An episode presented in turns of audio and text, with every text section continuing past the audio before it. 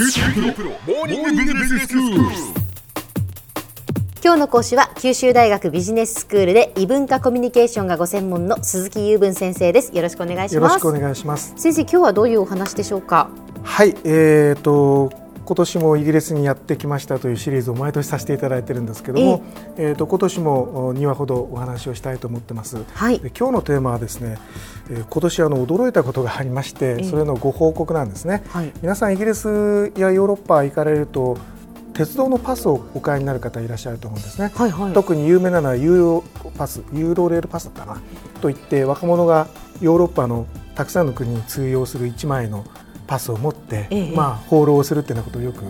聞きますね。はいはい。でそれのイギリス版というのがあって、えーブリットレールパスといったりブリットレールフレキシーパスといったりタイプによって呼び方がいろいろ違うんですが、まあ、基本的にあの、えー乗り放題えーですね。決められた日にえー乗り放題になるという切符なんですね。ほうほうほうで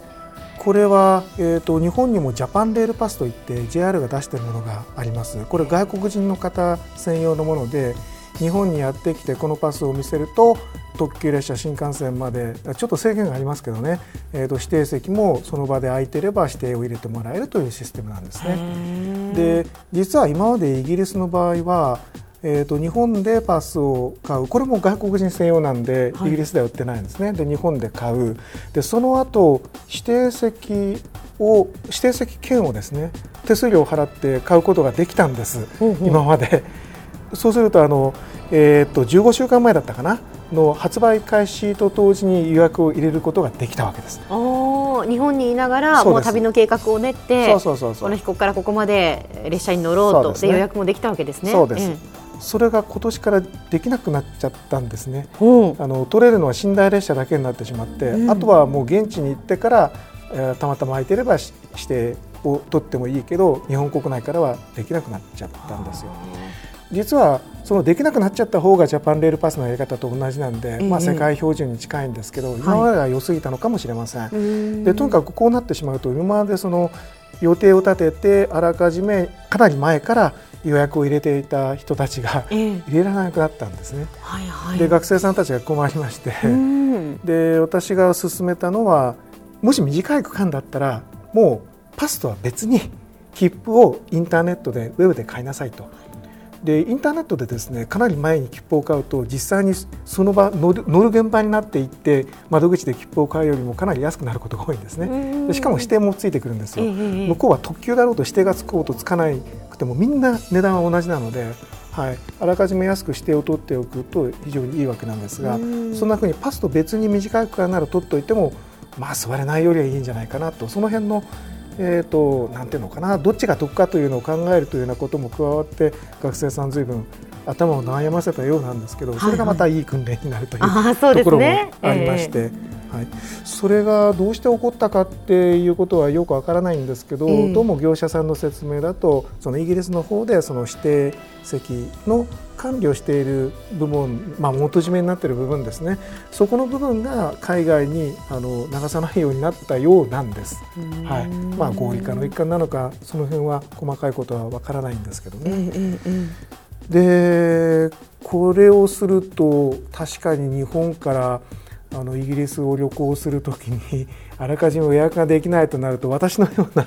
ぴっちりとした計画を立てる癖のある人にとってはかなり困った事態になってはいはい。いまして、えー来年以降さあどうしようかなと思いあぐねているところなんですね。先生、じゃあどちらかというとこうぴっちり計画を立てて、はい。えーこの日はこうしようっていう計画通りにこう行くタイプなんですね。えー、とそうなんです。ただしあの現地でこの時間からこの時間までフリーっていうようなことにしておいて、はい。まあ、向こうで気ままに行って動く時間帯も取って、ええまあ、それをうまく組み合わせるということをやってるんですけどね。でも先生どうなんですか？そのあらかじめ予約しないと、はい。やっぱりなかなかその座れなかったりっていう状それ況がはあのいいいご質問で、ええ。あの場所によって違いますが、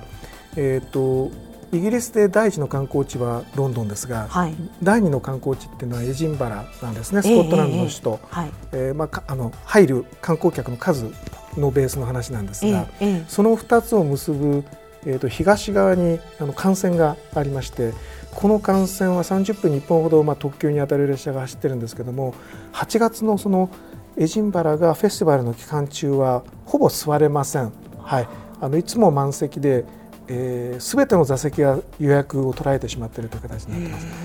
イギリスのあの列車っていうのは日本のように指定席車両自由席車両っていう分け方がなくて、えー、えーとまあ、観光列車みたいな形のものになるともうすべての座席とにかくあの入れるよということで予定予約が入るようにできてて、はいはい、予約をする人でいっぱいになっちゃってそうなんその場で乗ろうとするともう立つことが決まってしまうということもあるんですね。で場合によってはデッキに座ったり立ったりする人がいっぱいであの物理的に乗り込めないっていう事態すら生じうる。んです。そんなもうぎゅうぎゅう詰めみたいなことになったりもする、はい、とい。うことですか、で細かいことはとてもこの番組の時間ではお伝えできませんが、はい、あの私の方でいろいろこう経験を積んでますので、ええ、この区間だったら危ないとかこれはそうでもないとかそういうことは大体わかるんですね。はいはい、で学生さんから相談を受けるとそのデータに応じて、ええ。ー、いろんなアドバイスをしてということになってるんですよ。あはい、予約ってものがしかもあの会社によっては予約の制度そのものがないっていう鉄道の運行会社もあったり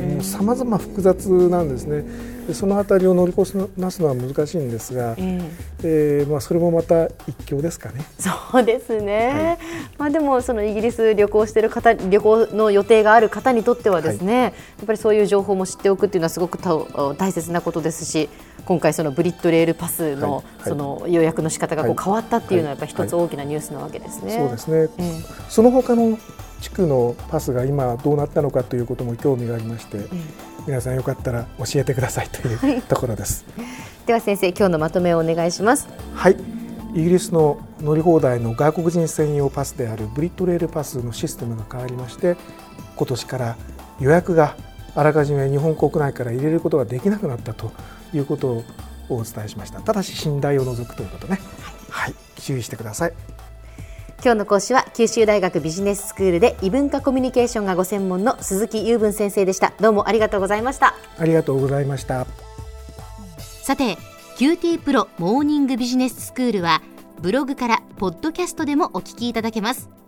また毎回の内容をまとめたものも掲載していますのでぜひ読んでお楽しみください。QT プロモーニングビジネススクール。お相手は小浜もとこでした